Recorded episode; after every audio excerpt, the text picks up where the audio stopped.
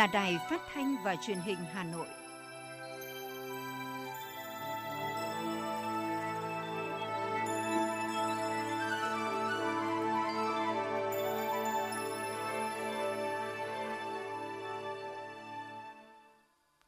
Kính chào quý vị và các bạn, chúng ta cùng đến với chương trình thời sự của Đài Phát thanh Truyền hình Hà Nội phát trực tiếp trên sóng FM tần số 90 MHz. Chương trình trưa nay, thứ tư ngày 17 tháng 11 năm 2021 có những nội dung chính sau đây. Đồng chí Đinh Tiến Dũng, Ủy viên Bộ Chính trị, Bí thư Thành ủy Hà Nội, hội đàm trực tuyến với đồng chí A Nụ Phạp Tulahom, Bí thư Trung ương Đảng, Bí thư Thành ủy, Chủ tịch Hội đồng nhân dân thủ đô Viêng Chăn, Lào. Từ hôm nay, Hà Nội thí điểm cách ly F1 tại nhà. Chuyên gia và báo chí quốc tế đánh giá cao về đà phục hồi kinh tế của Việt Nam. Việt Nam chính thức khai thác đường bay thẳng Việt Nam Mỹ từ ngày 28 tháng 11. Phần tin thế giới có những thông tin đáng chú ý. Hội nghị đối tác nghị Việt Á Âu lần thứ 11 thông qua tuyên bố chung. Đánh bom liều chết liên tiếp ở thủ đô Unkara khiến hàng chục người thương vong. Pfizer đạt thỏa thuận cung ứng thuốc điều trị COVID-19 trên toàn cầu. Sau đây là nội dung chi tiết sẽ có trong chương trình. Kính thưa quý vị, sáng nay đồng chí Đinh Tiến Dũng, Ủy viên Bộ Chính trị, Bí thư Thành ủy, Trưởng đoàn đại biểu Quốc hội thành phố Hà Nội đã hội đàm trực tuyến cùng với đồng chí A Nụ Phạp Tulalom, Bí thư Trung ương Đảng, Bí thư Thành ủy, Chủ tịch Hội đồng nhân dân thủ đô Viêng Chăn của Lào. Tham dự tại điểm cầu Hà Nội có đại sứ đặc mệnh Cộng hòa Dân chủ Nhân dân Lào tại Việt Nam, đại diện lãnh đạo Ban Đối ngoại Trung ương cùng các đồng chí trong Ban Thường vụ Thành ủy và lãnh đạo một số sở ngành của thành phố Hà Nội.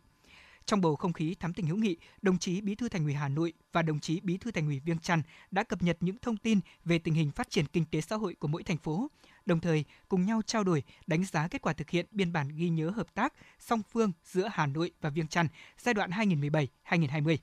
Bí thư Thành ủy Đinh Tiến Dũng khẳng định, Đảng bộ, chính quyền và nhân dân thủ đô Hà Nội luôn trân trọng, tự hào và luôn nỗ lực để không ngừng củng cố, phát triển mối quan hệ đặc biệt thủy chung, trong sáng giữa Việt Nam và Lào, cũng như đối với Đảng bộ, chính quyền và nhân dân các địa phương của Lào, đặc biệt là thủ đô Viêng Chăn.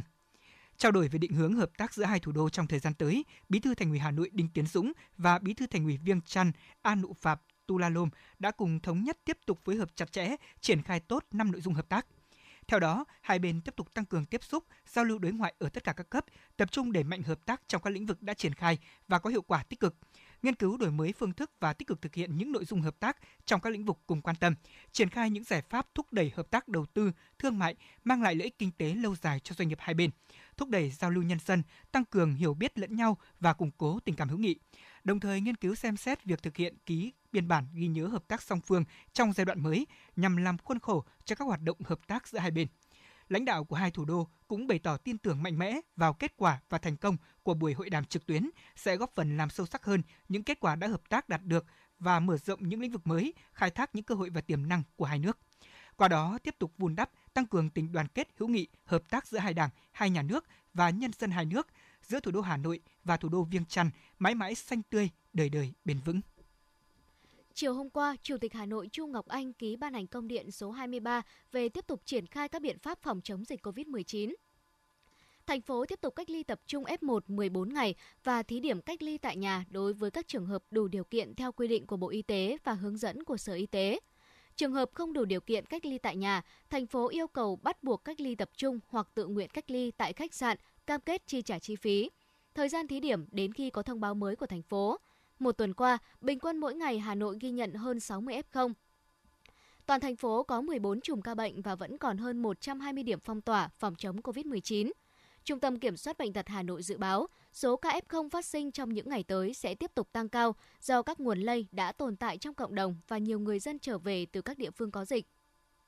Cộng dồn số ca mắc tại Hà Nội trong đợt dịch thứ tư là 6.481 ca, trong đó số ca ghi nhận ngoài cộng đồng là 2.346 ca, số ca mắc đã được cách ly là 4.135 ca. Sáng nay, Ban pháp chế Hội đồng Nhân dân đã giám sát việc chấp hành các quy định pháp luật trong công tác tiếp công dân, giải quyết khiếu nại tố cáo và thực hiện các kết luận thanh tra tại quận Bắc Từ Liêm. Từ năm 2020 đến nay, quận Bắc Từ Liêm đã tiếp trên 2.500 lượt công dân, nội dung liên quan đến nhiều lĩnh vực như là đất đai, chính sách bồi thường hỗ trợ khi nhà nước thu hồi đất, quản lý trật tự xây dựng. Việc giải quyết khiếu nại tố cáo đều được Ủy ban nhân dân quận thực hiện theo đúng quy định trình tự và thủ tục pháp luật, trong đó có hơn 240 đơn khiếu nại đã được giải quyết xong đoàn giám sát ghi nhận quận Bắc Từ Liêm đã triển khai thực hiện nhiều giải pháp tích cực trong công tác tiếp dân, giải quyết đơn thư khiếu nại tố cáo cũng như thực hiện các quyết định giải quyết khiếu nại, các thông báo kết luận có hiệu lực nhằm hạn chế đơn thư khiếu kiện. Đồng thời đề nghị quận cần tăng cường công tác tuyên truyền pháp luật ngay từ cơ sở, tiếp tục tiến hành giả soát lại, nâng cao trình độ đội ngũ cán bộ làm công tác tiếp dân, nâng cao chất lượng tham mưu giải quyết các đơn thư khiếu nại tố cáo. Thưa quý vị và các bạn, đã trở thành truyền thống tốt đẹp nhân dịp kỷ niệm 39 năm Ngày Nhà giáo Việt Nam. Sáng nay, ngành giáo dục và đào tạo quận Hoàn Kiếm đã tổ chức lễ tuyên dương, khen thưởng các điển hình tiên tiến nhà giáo tiêu biểu năm 2021. Năm học 2020-2021, dịch bệnh COVID-19 diễn biến phức tạp nhưng nhận được sự quan tâm chỉ đạo sát sao của các cấp lãnh đạo. Ngành giáo dục và đào tạo quận Hoàn Kiếm đã có nhiều giải pháp thích ứng hiệu quả, hoàn thành xuất sắc 13 trên 13 chỉ tiêu công tác, đặc biệt chú trọng nâng cao chất lượng dạy và học theo tiêu chí đổi mới, sáng tạo, đồng thời gắn với cuộc vận động, mỗi thầy cô giáo là một tấm gương đạo đức, tự học và sáng tạo, xây dựng nhà trường văn hóa, nhà giáo mẫu mực, học sinh thanh lịch, xây dựng trường học hạnh phúc và truyền thống quận Hoàn Kiếm anh hùng. Vì vậy, năm học 2020-2021, các thầy cô giáo quận Hoàn Kiếm đã đạt 90 giải trong các cuộc thi cấp huyện,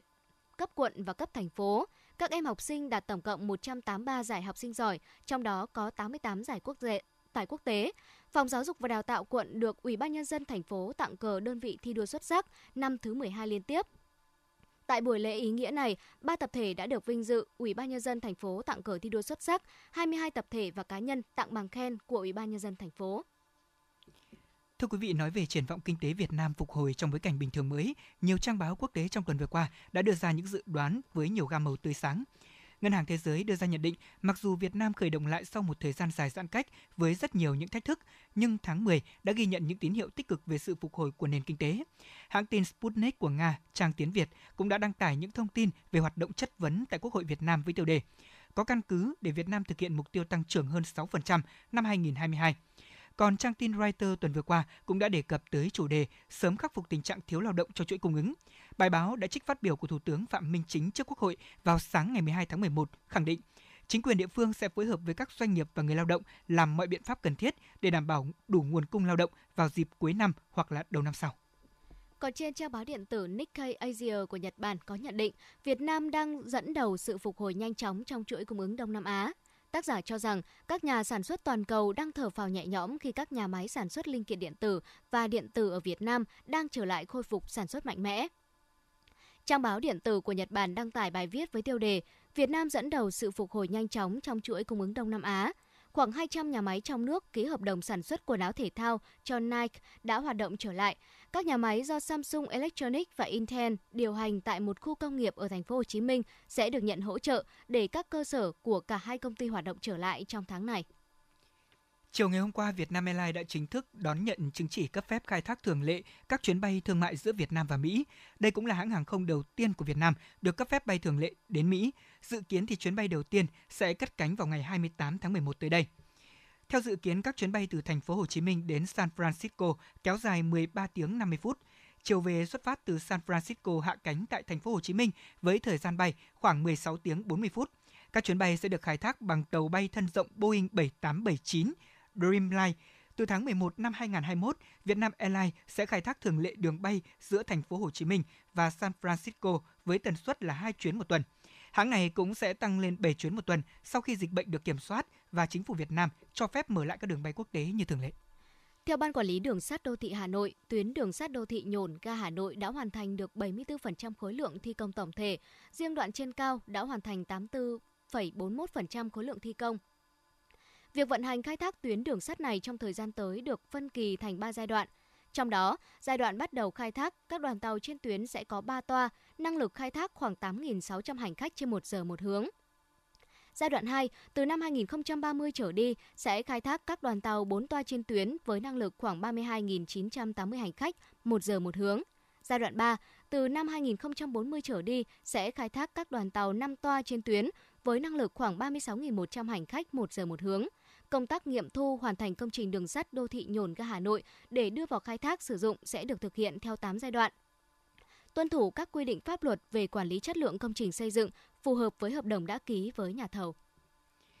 Cuộc thi Tài năng trẻ Logistics Việt Nam năm 2021, sân chơi của các bạn trẻ đam mê trong lĩnh vực logistics vừa kết thúc vòng bán kết và đã tìm ra 12 đội xuất sắc nhất sẽ tranh tài ở vòng chung kết, dự kiến diễn ra ngày 12 tháng 12 tới đây.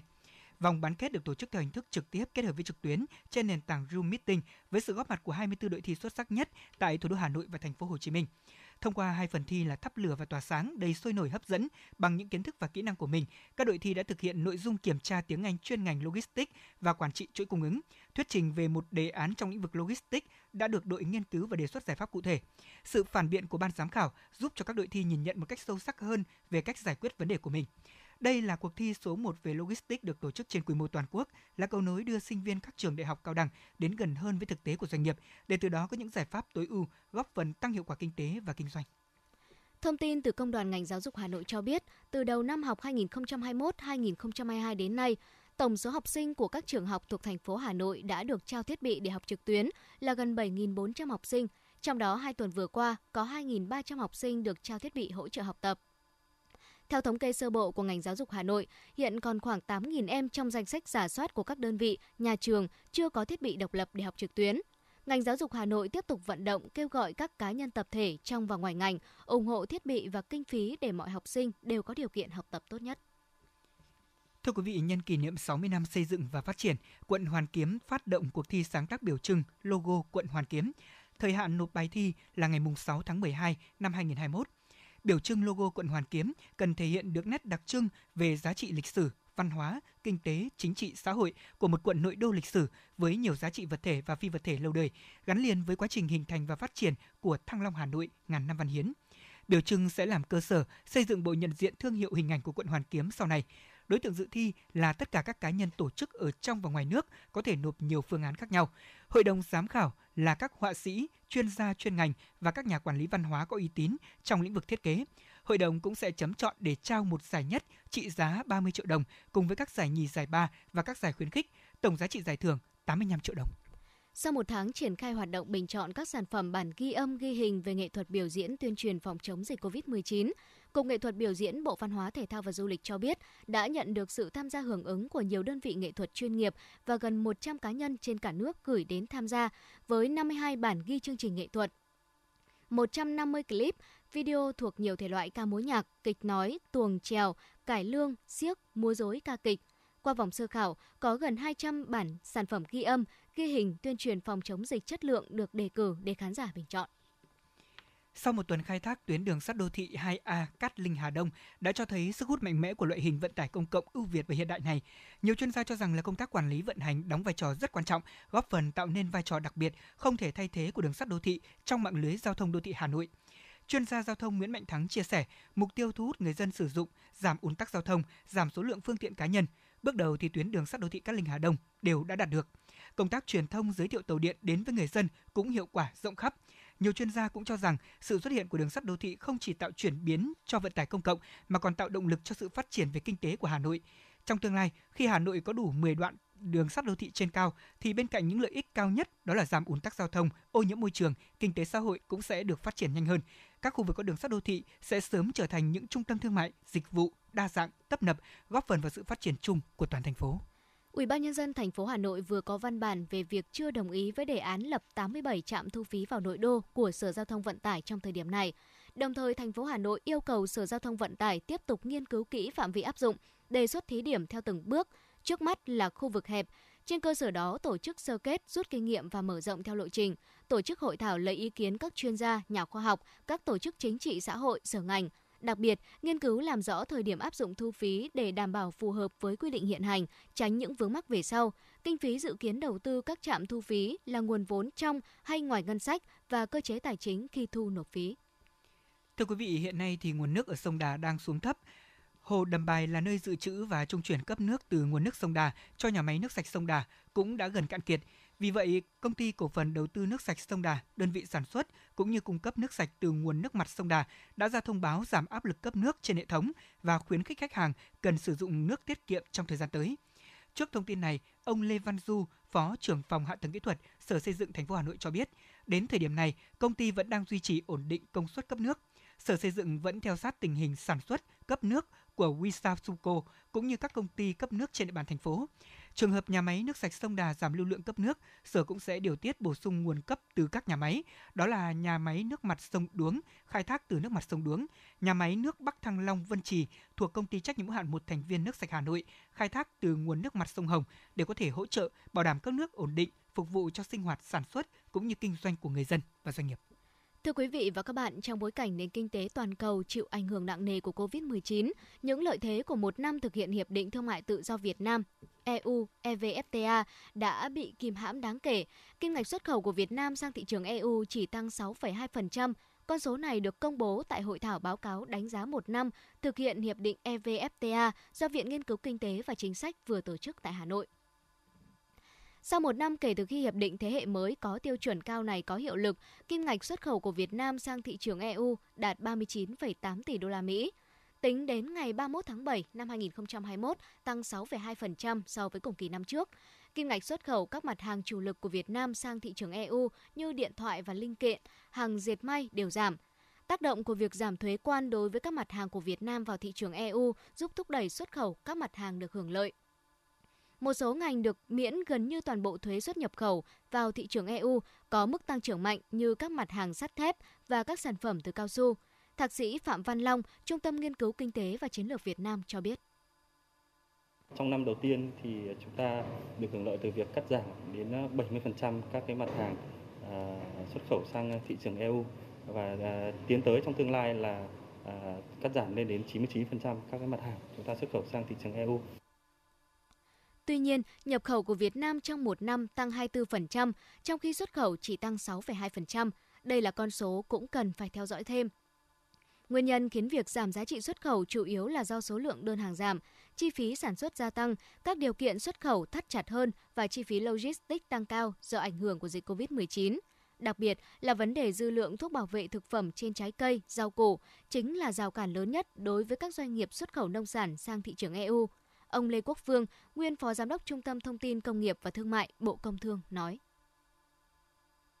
Còn nếu muốn tận dụng được ấy, thì doanh nghiệp của Việt Nam ấy phải uh, uh, gọi là nỗ lực hơn nữa, quyết tâm hơn nữa thì mới tận dụng được cái những cái lợi thế hay là những cái cơ hội mà EVFTA mang lại. Đấy, mà để làm được điều đó thì doanh nghiệp thứ nhất ấy là phải uh, nâng cao năng lực cạnh tranh của mình, rồi năng tận dụng được các cái, cái quy tắc xuất xứ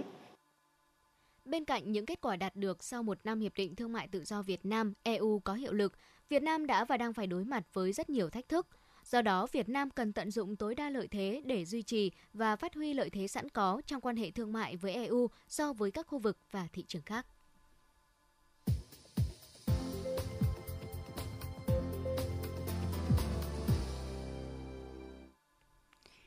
Thưa quý vị và các bạn, thông tin nhà thầu thi công gói CP03 thuộc liên danh Hyundai Gela Hàn Quốc Ý, đơn vị thi công hầm và các ga ngầm tuyến đường sắt nhổn ga Hà Nội đã đề nghị chủ đầu tư phải bồi thường cho nhà thầu lên tới 114,7 triệu đô la, hơn 2.000 tỷ đồng vì liên quan đến việc chậm bàn giao mặt bằng, thiệt hại cho nhà thầu.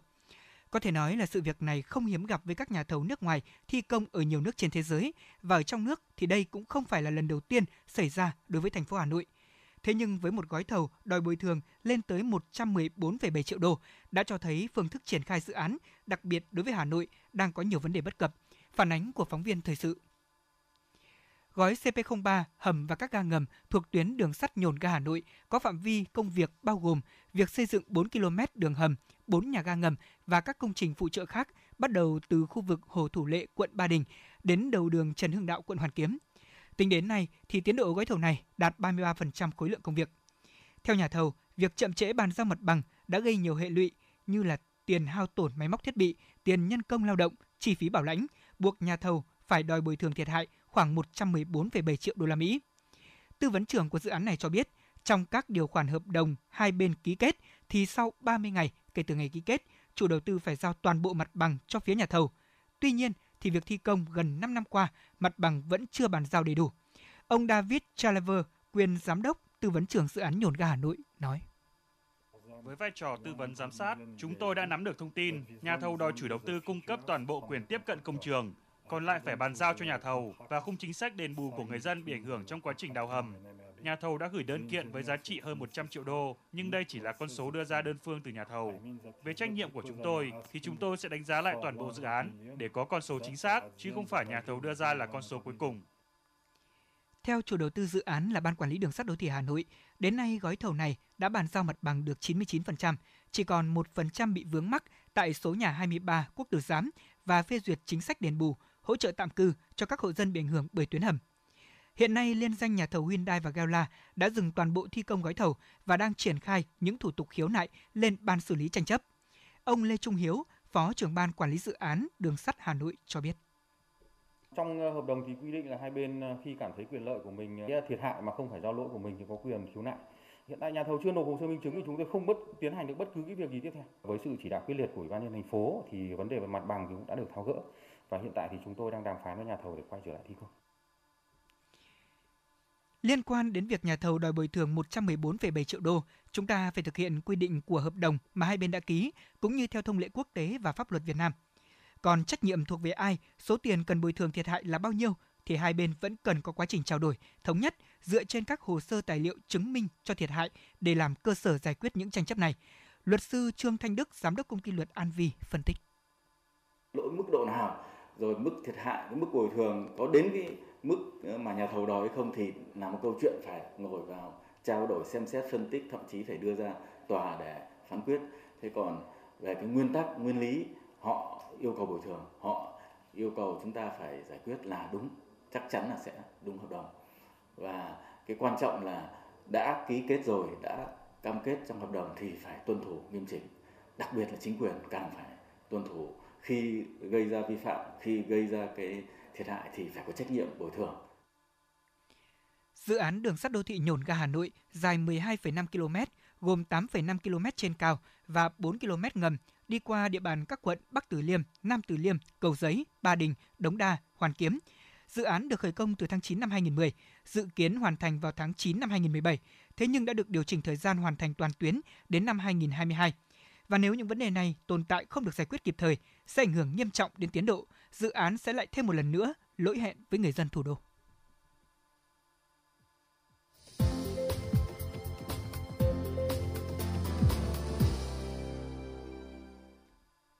Xin chuyển sang phần tin thế giới. Thưa quý vị và các bạn, tối hôm qua, Hội nghị Đối tác Nghị viện Á-Âu lần thứ 11 do Quốc hội Vương quốc Campuchia chủ trì tổ chức theo hình thức trực tuyến đã bế mạc sau hơn 6 giờ diễn ra với hai phiên thảo luận toàn thể và ba thảo luận chuyên đề đan xen. Đoàn đại biểu Quốc hội Việt Nam do Phó Chủ tịch Thường trực Quốc hội Trần Thanh Mẫn làm trưởng đoàn đã tích cực tham dự và chủ động đóng góp nhiều ý kiến tại các phiên thảo luận. Hội nghị đã thông qua tuyên bố chung phản ánh tầm nhìn chung, tinh thần đoàn kết, trách nhiệm, hợp tác chung tay giải quyết các thách thức toàn cầu. Ngày hôm qua, Tổng thống Mỹ Joe Biden đã ra lệnh cấm tất cả các thành viên của chính phủ Nicaragua nhập cảnh vào Mỹ. Đây được cho là động thái nhằm phản ứng lại cuộc bầu cử mà Washington đã tố cáo là gian lận để ủng hộ Tổng thống Nicaragua Daniel Ortega. Ba người đã thiệt mạng trong hai vụ đánh bom liều chết ở trung tâm thủ đô của Uganda ngày 15 tháng 11. Vụ đánh bom do ba đối tượng thực hiện, đây là vụ việc mới nhất trong làn sóng tấn công bằng bom tại Uganda. Các vụ đánh bom ở thủ đô Cam Kampala đã gây chấn động Uganda, quốc gia được mệnh danh là bức tường thành, chống lại các tay súng Hồi giáo bạo lực ở khu vực Đông Phi và nhà lãnh đạo của nước này đã ủng hộ sự hỗ trợ an ninh của phương Tây trong nhiều năm qua. Thưa quý vị, đến sáng nay, thế giới có trên 254,98 triệu người mắc COVID-19, trong đó có hơn 5,12 triệu trường hợp đã tử vong vì đại dịch này. Quốc gia chịu ảnh hưởng nghiêm trọng nhất bởi dịch COVID-19 hiện nay vẫn là Mỹ, với trên 48,1 triệu ca mắc và gần 785.600 trường hợp tử vong. Trong ngày vừa qua, Mỹ ghi nhận thêm hơn 41.600 người nhiễm SARS-CoV-2. Ngày hôm qua, hãng dược Pfizer của Mỹ đã công bố một thỏa thuận với Quỹ sáng chế dược phẩm chung về việc cung ứng thuốc điều trị COVID-19 dạng uống với giá hợp lý cho các quốc gia nghèo hơn trên thế giới. Theo nội dung trong thỏa thuận, Pfizer sẽ cấp quyền sản xuất thuốc của thuốc điều trị COVID-19 có tên là PF 07321332 của hãng này cho Quỹ sáng chế dược phẩm chung để tổ chức này cấp phép cho các hãng dược. Thuốc generic là bản sao của thuốc biệt, dược với thành phần hoạt chất tương tự nhau. Hiện thuốc điều trị COVID-19 của hãng Pfizer đang trải qua các cuộc thử nghiệm lâm sàng. Một sáng kiến cơ sở hạ tầng quốc tế trị giá lên tới gần 46 tỷ euro đang được Liên minh châu EU dự kiến công bố trong tuần này. Với tên gọi là cửa ngõ toàn cầu, kế hoạch này dự kiến sẽ tập trung vào những lĩnh vực kỹ thuật số, vận tải, năng lượng và thương mại. Đặc biệt EU mong muốn đẩy mạnh hợp tác và kết nối kỹ thuật số với khu vực Ấn Độ Dương Thái Bình Dương cũng như giải quyết bài toán giảm phụ thuộc vào nguồn cung vào một số những quốc gia nhất định trong các ngành chủ chốt như chất bán dẫn. Phiên ngày hôm qua, đồng Bitcoin lần đầu tiên giảm xuống dưới mốc 60.000 đô la Mỹ kể từ phiên ngày 1 tháng 11. Trong khi đó, tiền điện tử Ether cũng giảm mạnh, nguyên nhân khiến thị trường tiền điện tử đi xuống không rõ ràng. Nếu xu hướng này vẫn tiếp diễn, đây sẽ là đợt giảm tính theo phiên lớn nhất của cả hai đồng tiền điện tử này kể từ tháng 9 năm 2021. Do gặp khó khăn trong việc tuyển dụng nhân viên y tế, các bệnh viện và nhà dưỡng lão tại Phần Lan từ lâu phải tuyển dụng người nước ngoài tới làm việc. Công việc của điều dưỡng viên tại Phần Lan đòi hỏi cần phải siêng năng, có kỹ năng chuyên môn và cũng cần biết tiếng bản địa, giúp các cụ sinh hoạt căn bản hàng ngày, ăn uống, vệ sinh, hỗ trợ những cụ già lẫn hoặc là không tự đi lại được, nói chuyện giải khuây cho các cụ. Trong nhà dưỡng lão thành phố Napres, Phần Lan có một vài người Việt mới sang Phần Lan chưa quá 10 năm. Có những người chủ đích sang học nghề điều dưỡng để ở lại lâu dài, cũng có người sang đoàn tụ với gia đình rồi mới học nghề điều dưỡng này. Cư dân thành phố Merritt, bang British Columbia, Canada đã được lệnh sơ tán ngay lập tức và vô thời hạn do hậu quả của trận lũ lụt. Trận lũ lụt nghiêm trọng này đã nhấn chìm hai cây cầu và đánh sập nhà máy xử lý nước thải của thành phố Canada này. Với việc nước lũ nhấn chìm hai trong số những cây cầu của thành phố bắc qua sông Coldwater, chính quyền thành phố Merritt đã thông báo rằng tất cả người dân phải sơ tán khỏi nhà của họ trong một khoảng thời gian chưa được xác định. Thưa quý vị, chính quyền vùng thủ đô New Delhi của Ấn Độ ngày hôm qua đã ra đề xuất phương án làm việc tại nhà trong vòng một tuần và thực hiện những lệnh phong tỏa vào ngày cuối tuần để ứng phó với tình trạng ô nhiễm nghiêm trọng hiện đang đe dọa sức khỏe của người dân khu vực này. Đề xuất trên được đưa ra tại một cuộc họp khẩn cấp về phương án ứng phó với tình trạng ô nhiễm tại vùng thủ đô giữa đại diện của nhiều bang, trong đó có Delhi, Punjab, Haryana và Uttar Pradesh. Trước đây tôi thích ăn đồ mặn, vợ tôi kêu ca nhưng tôi không nghe Hai năm trước tôi phải nhập viện vì một cơn đột quỵ do huyết áp quá cao. Bác sĩ nói một trong những nguyên nhân chính của căn bệnh là tôi ăn nhiều đồ mặn. Căn bệnh này không chỉ làm khổ tôi mà còn biến tôi trở thành gánh nặng cho gia đình. Ăn nhiều muối, bột canh, hạt nêm, nước mắm, nước tương có thể dẫn đến tăng huyết áp và đột quỵ. Tổ chức Y tế Thế giới khuyến cáo chỉ nên ăn dưới 5 gram muối mỗi ngày, nhưng chúng ta hiện đang ăn gấp đôi số lượng đó. Giảm một nửa lượng muối ăn ngày bằng cách cho bớt muối, chấn nhẹ tay, giảm ngay đồ mặn.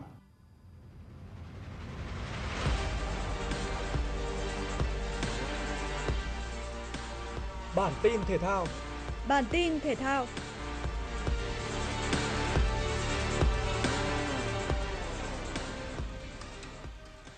Đội tuyển Việt Nam bước vào cuộc tài đấu với đội tuyển Ả Rập Xê Út trên sân nhà Mỹ Đình tại vòng loại cuối World Cup 2022 khu vực châu Á. Những chiến binh sao vàng nhập cuộc tự tin và tạo ra thế trận khá tốt.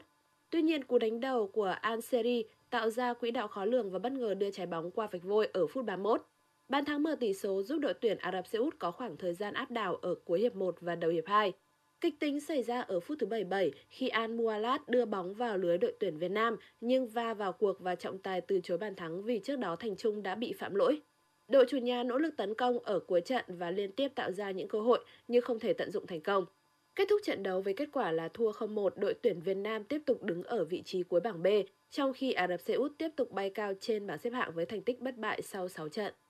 Cũng tại bảng B, Nhật Bản giành chiến thắng tối thiểu 1-0 trong chuyến làm khách đến sân của Oman. Junja Ito là tác giả bàn thắng duy nhất ở phút 81. Thầy trò viên Hajime Moriyasu vươn lên nhì bảng B với 12 điểm, hơn Australia 1 điểm và kém Ả Rập Xê Út 4 điểm. Trong trận đấu trước đó, Australia đã có bàn mở tỷ số vào lưới Trung Quốc ở phút 38 từ pha đánh đầu của Michel Duc. Tuy nhiên, bước sang hiệp 2 và giúp trọng tài xác định James Jaco đã dùng tay chơi bóng trong vòng cấm đội tuyển Australia đội tuyển Trung Quốc được hưởng quả phạt đền và Ulay dễ dàng đánh lừa thủ môn Matthew Ryan để gỡ hòa một đều. Đây là trận thứ ba liên tiếp đội tuyển Australia không biết mùi chiến thắng sau khi thua đội tuyển Nhật Bản 1-2 và hòa đội tuyển Ả Rập Xê Út không đều. Chuỗi phong độ xa sút này khiến thầy trò viên Graham Agnon rơi xuống vị trí thứ ba. Ở lượt trận tiếp theo vào ngày 27 tháng 1 2022, Australia sẽ là đối thủ của Việt Nam, Nhật Bản sẽ gặp Trung Quốc, còn Ả Rập Xê Út sẽ chạm trán Oman. Tại bảng A, Son Heung-min đích thân ghi một bàn và châm ngòi cho đợt tấn công dẫn tới hai bàn thắng còn lại, giúp Hàn Quốc thắng Iraq 3-0 trong trận đấu trên sân trung lập tại Doha, Qatar. Chiến thắng đậm này giúp Hàn Quốc tiếp tục đứng nhì bảng A với 14 điểm, ít hơn 2 điểm so với ngôi đầu của Iran, nhưng bỏ xa đội xếp sau là UAE tới 8 điểm. Trong khi đó, Iran duy trì thành tích bất bại tại bảng A với chiến thắng nhẹ nhàng 3-0 trước Syria. Sada Akmun mở tỷ số ở phút 33, Ehsan Hasafi nhân đôi cách biệt từ chấm phạt đền ở phút 42 và Ali Kodizadeh ấn định kết quả ở phút 89. Ở trận đấu còn lại tại bảng A, UAE đã giành chiến thắng 1-0 trong cuộc đối đầu với Liban. Tiền đạo Ali Makhut ghi bàn duy nhất từ chấm phạt đền ở phút 85 và đưa UAE vươn lên vị trí thứ 3 trên bảng xếp hạng. Dự báo thời tiết khu vực Hà Nội chiều và tối ngày 17 tháng 11 năm 2021, trung tâm thành phố Hà Nội chiều có lúc có mưa nhỏ, nhiệt độ từ 19 đến 22 độ C. Quý vị và các bạn vừa nghe chương trình thời sự của Đài Phát thanh Truyền hình Hà Nội, chịu trách nhiệm sản xuất Phó Tổng giám đốc Nguyễn Tiến Dũng, chương trình do biên tập viên Trà My, đạo diễn Kim Oanh, phát thanh viên Lê Thông Thu Thảo cùng kỹ thuật viên Kim Thoa thực hiện. Kính chào và hẹn gặp lại.